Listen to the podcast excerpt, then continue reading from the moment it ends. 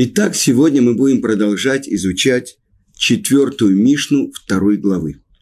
И сегодня мы будем учить слова Елеля. Елеля Закен. Елель Омер. Елель говорил, «Аль тифрош мина цибур» не отдаляйся от общества, «Валь таамен бе ацмеха адьем мутах» и не доверяй себе, не полагайся на себя до дня твоей смерти. Вальтадинет хаварах ад шетагиэле мекумо и не суди своего друга, пока ты не окажешься на его месте. Валь томар давар шиив шар лишмо шесофо лишамея и не говори то, что невозможно услышать, потому что в конце – это услышит. Вальтомар лекишиифане ишне. Шема лотифане. И не говори, когда я освобожусь, тогда буду учиться. Что, может быть, ты не сможешь освободиться. И сначала мы как бы снимем первый пласт постижения. Что значит не удаляйся от общества, от общины? И сказано так, что когда еврейский народ в горе, и один отдалится от него, пойдет домой, буду есть, пить, э, отдыхать, что мне за дело до беды еврейского народа. И так приводит Талмуд, что тогда появляются два ангела, которые сопровождают человека каждый день и возлагают свои руки на его голову и говорят, такой-то, такой-то, который отделился от общины Израиля, чтобы он не увидел общину в утешении. Так написано в трактате Танит. И еще говорили, когда общество в горе, чтобы не говорил человек, что мне страдать вместе с обществом, у меня все в порядке. Но всякий, который вместе с обществом переживает его горе, он еще удостоится увидеть все общество в утешении. Это сказано так. Тот, кто плачет 9 ава, он еще будет радоваться, когда он увидит восстановление храма. И это известная притча, что когда в Париже шел Наполеон, и он услышал плач из какого-то места, он послал своего посланника – и тот вернулся и сказал, это плачут евреи. Как мои подданные плачут? Кто их обидел? Опять пошел посланник. Вернулся и сказал, они плачут, что у них разрушили храм. Кто посмел обидеть моих подданных? Кто разрушил им храм? Опять он послал посланника. И когда посланник вернулся, он как-то замялся. И он говорит, вы знаете, они плачут о разрушенном храме, который разрушили около 1900 лет. Что? сказал Наполеон. Сейчас они плачут, сидят на полу в разорванных одеждах, головы их посыпаны пеплом, и они плачут о храме, который разрушен больше 18 веков тому назад. Это показатель. Можно много говорить о Наполеоне. Э, мы знаем, как его описал Толстой в «Войне и мире». Но сказать, что он был не мудрый человек, мы не можем. И он сказал, те, кто сегодня плачут о том, что у них разрушили много-много веков тому назад, они еще увидят и будут радоваться его восстановлении. Так вот, тот, кто отдаляется от проблем еврейского народа, слишком много проблем, я пойду поселюсь в тихой стране, буду жить, наслаждаться. Что мне за дело до этого еврейского народа? Что мне за дело до этих их проблем на Ближнем Востоке? Э, сколько таких людей мы встречали, которые хотели убежать от своего еврейства. И это история, которая повторяется. Все те, кто хотели убежать от своего еврейства, от своего народа, в результате сами народы, сами гои напоминали им об этом. Я не хочу отвлекаться. Это то, что говорит Елель. не отдаляйся от общества. И это мы видим в Торе на примере Йосефа от Цадика, праведный Йосеф. Он был верховным правителем Египта. И вот, именно в дни сытости, в годы сытости родились у него два сына. А когда начались годы голода, казалось бы, ну что, ведь у него полное благоденствие, ведь он распоряжается всеми закромами. Он не был со своей женой, чтобы не сказали, у всех беда, а у него все в порядке. Поэтому у него только два сына – Ефраим и Минаш. Но дальше то, что говорит Елей. Не доверяй себе, не полагайся на свою праведность до дня своей смерти. Человек может подумать, ну вот, я уже все в порядке, кипу я надел уже больше 25 лет тому назад, эти ниточки цицит я уже ношу 20 лет, кто-то что-то сможет мне помешать. И это то, что приводит Талмуд в трактате Брахот, 29 лист. Йоханана Коин Гадоль был первосвященником в 80 лет, а в конце жизни стал Цдуки. Вы понимаете? Цдуки, помните, мы когда-то говорили, учили, когда первые главы, в первой главе, первый Мишнайот, Байтус и Цадок были учениками Антигноса иш Сохо и неправильно поняли своего учителя, что нет судьи, нет воздаяния. Он учил, что служите Творцу не ради получения платы. Они сказали, если работник работает и не получает, разве он может не получить плату? Значит, нет судьи и нет суда. И тогда они как бы внешне отрицали только устную Тору. Так вот этот Сдуким, которые отрицали устную Тору и человек, который входил в святое святых. Вы понимаете? Это как войти в операционную стерильно. То есть человек должен быть полным праведником, чтобы войти в мире и выйти в мире из святого святых, из места, где каждая непригодная мысль может убить человека. А он 80 лет, 80 раз входил в святое святых. Каким цельным праведником он был. А в конце жизни он стал цдуки. И это то, что написано в Иерусалимском Талмуде. Сказано так, что был один человек, праведник, и он хотел учить по-другому эту Мишну. Всю жизнь занимался Торой, и уже он был пожилой человек. И он сказал, что, что это значит не доверяй себе, не полагайся на себя до дня твоей смерти. Достаточно сказать до старости. Уже все мысли запрещенные, за которыми следуют глаза и сердце, это уже не про меня сказано.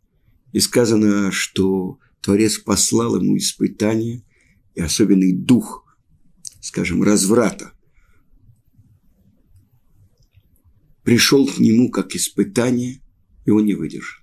И он был в большой печали и большом горе. И тогда открылось ему, что это специально Творец послал ему дух разврата, чтобы он не изменял ни одного слова, то, что учили великие еврейские мудрецы. Не доверяй самому себе до дня своей смерти. Но почему? Ну, человек э, уже победил свое дурное начало. И я в этой связи хочу вам привести то, что говорит Талмуд про царя Давида. Сказано так в трактате Санедрин. Сказал Рабиуда, сказал Рав, чтобы не ставил человек себя в испытание, ведь сам царь Давид глава еврейского народа, поставил себя в испытание и не выдержал. Сказал Давид перед Творцом этого мира, «Рибуно шелолам». Почему мы говорим «всесильный Авраама», «всесильный Ицкака», Всесильный Якова, Элокей Авраам, Элокей Ицкак, Элокей Яков, а не говорим Элокей Давид, всесильный Давида. И мы понимаем, что это не праздный вопрос. Ведь то, что мы отмечаем Суккот, семь дней приходят семь пастырей еврейского народа. Авраам, Ицкак, Яков. По обычаю, принятому у шкинавских евреев, это по хронологии. Йосеф, дальше Муше, Аарон и, наконец-то, последний Давид. По традиции от Ария Кодыша это Авраам, Ицкак, Яков, Муше, Аарон, а потом Йосеф и в заключении Давид. То есть вы понимаете, что каждый из наших працев открыл особенный путь служения Творцу. То есть он раскрыл в мире одно из главных проявлений Творца в мире. Э, мы знаем, что Творец, он раскрывается в мире через определенные действия, через определенные проявления. То, что называется медот или сферот.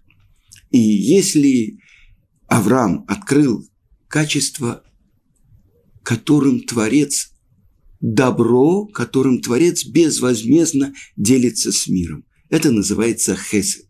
Безграничное отдавание. И написано в наших, в наших святых книгах, это приводит учитель еврейского народа Раби Муше Хаим Люцато, ради чего Творец сотворил мир, леитив митуво, чтобы делиться своим добром. Это хесед. И начало еврейского народа, первый еврей в мире, именно это качество Творца он открыл в мире. И написано так в Елкут, откуда Авраам выучил, каким образом служить Творцу. Он спросил у царя Малкицедека. И вы все знаете, что Малкицедек – это и есть Шем. То есть один из трех сыновей Ноха, который был с ним в ковчеге, в котором они спаслись. Он спросил, за какие заслуги вы спаслись и вышли из ковчега?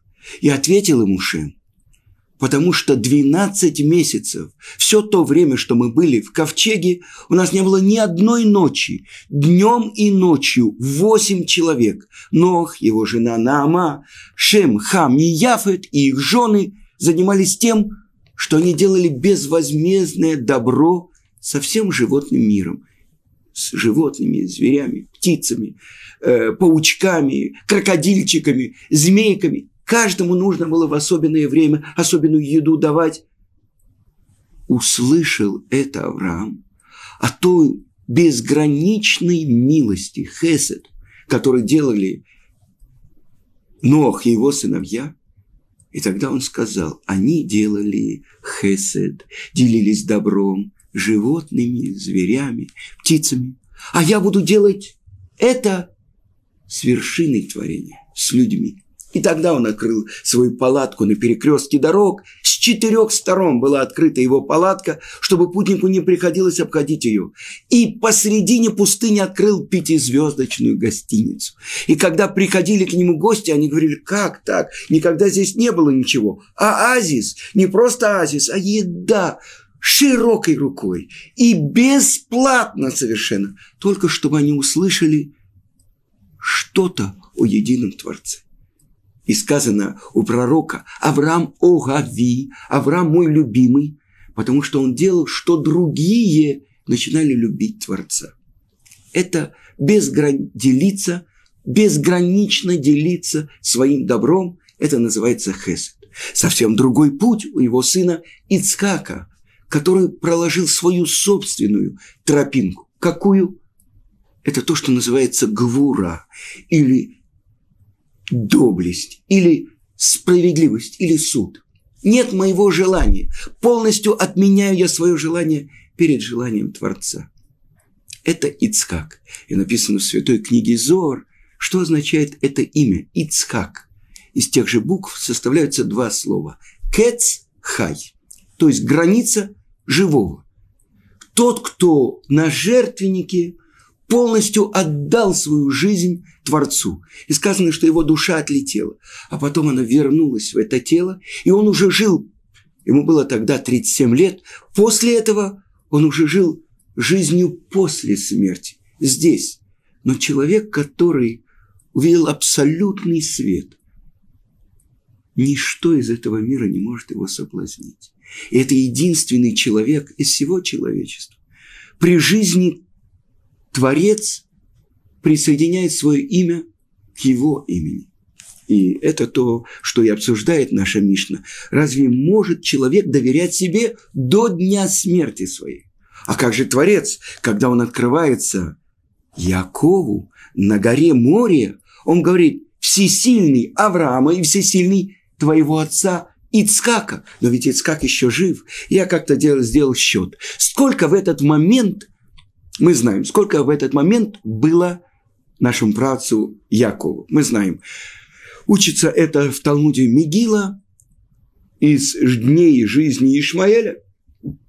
Ицкак, он женился, когда ему было 40 лет, а через 20 лет рождаются у него близнецы Яков и Эсав, и тогда учится в момент получения благословения, благословения э, нашему працу Якову, когда он получил благословение вместо Эсава, было 63 года. И дальше отец и мать посылают его к Лавану, чтобы он женился. Но он понимает, что Лаван, он называется Лама, Лаван Арами, арамеец, то есть обманщик. Почему Исав не преследует его там, у Лавана? Он знает, это как он с лагеря, оттуда не выходит живыми. Во-первых, если даже он выйдет, он уже не будет такой праведник. А если он там, как он вообще от него сможет спастись? Так вот, когда Яков 14 лет учится после этого э, в академии в Ешиве, как бы мы сейчас сказали, э, тогда уже у Эвера. И тогда в этот момент ему 77 лет. И это то, что открывается. Если ему 77 лет, прибавить 60, тогда Ицкаку в этот момент ровно 137 лет. И открывается ему Творец на горе море, когда он засыпает, 14 лет он не ложился спать, а здесь на горе он лег спать, потому что Творец сделал особенное чудо, солнце зашло раньше, этот праведник пришел ко мне в мою гостиницу, и он не передохнет, говорит Творец. И тогда о, солнце заходит раньше, и он ложится спать, и он видит пророческий сон. И Творец открывается и говорит ему, я всесильный Авраама, твоего отца, и всесильный Ицкака, твоего отца. Так Ицкаку в этот момент 137 лет. От жертвоприношения, то, что называется Акидат Ицкак, когда Авраам связал Ицкака на жертвеннике. И до этого момента прошло 100 лет служения Ицкака Творцу. Он полностью победил свое дурное начало. И это только один раз мы встречаем во всей Торе. Один человек, Ицкак Авину. Почему Раши говорит? Потому что он ослеп, и уже он победил свое дурное начало. Так что мы не знаем слепых, которые не победили свое дурное начало. Это сто лет служения, полного служения, отказ полностью от своего желания перед желанием Творца. Это Ицкак, это доблесть, это гвура, это суд, справедливость. Казалось бы, противоположная сторона от нашего праца Авраама, который безграничный хест. А здесь все граница. И, наконец-то, наш братец Яков – который соединение двух противоположностей, безграничного отдавания добра, хеседа и строгого суда. Если отдавать безгранично, то это может уничтожить получающего.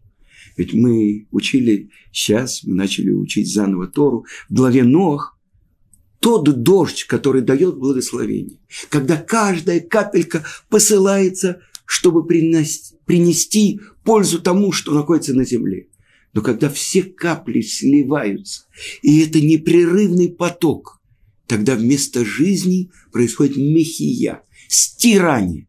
Это поток, который стер все живое, все дышащее земли, и даже землю он стер на три кулака. Потому что, объясняет Раши, это так пропалывает землю плуг. То есть заново новая земля должна быть. Это стирание, когда дается безгранично. Но отдавание в границах – это серединный путь, и это Тара, и это истина, и это великолепие, Тиферет – это наш братец Яков. Теперь, если мы посмотрим по традиции, которая идет от Ария Кодыша, Муше Рабейну – это Нецах. И это как бы победить Ленацеях. С другой стороны, Аарон – это год, легодот. Это как бы э, благодарить, принимать. С одной стороны, это хесед, который в границах, это нецах. С другой стороны, это суд, который выглядит, казалось бы, как э, э, принятие всего. И это то, что сказано, что Творец в этом мире праведникам он посылает страдания, испытания, а злодеев он не испытывает, они получают полное благоденствие. Тогда праведник может сказать, почему это такое? Это известный вопрос. Праведники плохо ему, злодеи хорошо ему. Плохо или хорошо открывает Талмуд. Это когда мы видим всю картину. Праведник, у него есть немножко нарушений. И поэтому этими страданиями снимаются, лечатся его нарушения. А злодей, у него есть немножко заповедей. Так ему платят полную меру здесь, в этом мире. Это путь Моше и путь Аарона. И, наконец-то, все сходится. Сказано, праведник – основа мира. Цадик и содолам. И сод – основа все соединяется в одну. Это то, что не могли понять братья. Ведь Йосеф выступает против царя, против Иуды. Они не поняли, что это задание Иосифа – соединить, объединить весь еврейский народ, а потом отдать царскую власть именно Иуде. И вот потомок Иуды, Давид, который проявил максимально царскую власть Творца, потому что власть царя внизу – отражение власти царя всех царей. И вы знаете, что у сына Давида, у царя Шломо был особенный трон, который был подобен трону, или вернее, системе управления, которая на небесах перед Творцом. Итак, мы видим, что Давид спрашивает, почему мы говорим «всесильный Авраама», «всесильный Ицкака», «всесильный Якова», но не говорим «всесильный Давида». Это был правомочный вопрос. И отвечает ему Творец. В трактате Санедрин, 107 лист. Потому что их я испытал, и они выдержали испытание, а тебя я не испытал. И тут Давид говорит, Творец – испытай меня тоже. И открывает ему Творец, что я тебя испытаю, и ты не выдержишь. И тогда мы совершенно по-другому понимаем события жизни нашего царя Давида.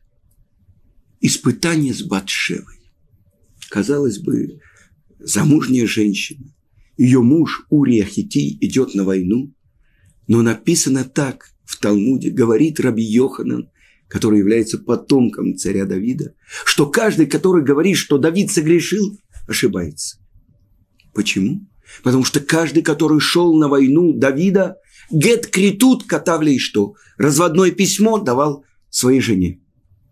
И действительно, она была разведенной. Больше того, в наших святых книгах написано, что она была от шести дней творения предназначена для Давида. В чем была его ошибка? Что, вы знаете, первые три года плоды деревьев в стороне Израиля называются орла. Мы их не едим. А в четвертый год в особенной святости едим в Иерусалиме. Так вот, он съел несозревший плод. Он сорвал его. Ну, потому что это было испытание Творца. И святые наши книги говорят, что это было сердце Давида. Если я выдержу, тогда будет охуление имени Творца. Ведь он мне сказал, я тебя испытаю, и ты не выдержишь. Вы понимаете, на каком уровне идет испытание самых больших праведников, тех, которые называются пастыри евре... еврейского народа. Так вот, Давид сказал Творцу, испытай меня. И в этом было немножко на волосок гордыни.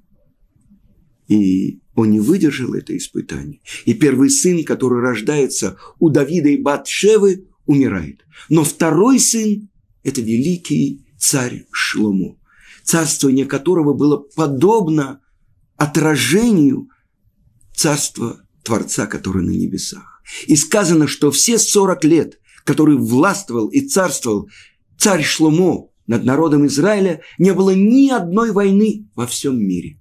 И все народы считали за большую честь послать своих представителей в святой город Иерусалим, чтобы научиться мудрости от еврейского народа. Мы только начали исследовать эту тему. Как не доверять себе до дня своей смерти. На этом я завершаю, и я надеюсь, что на следующем уроке мы продолжим эту тему. Всего хорошего.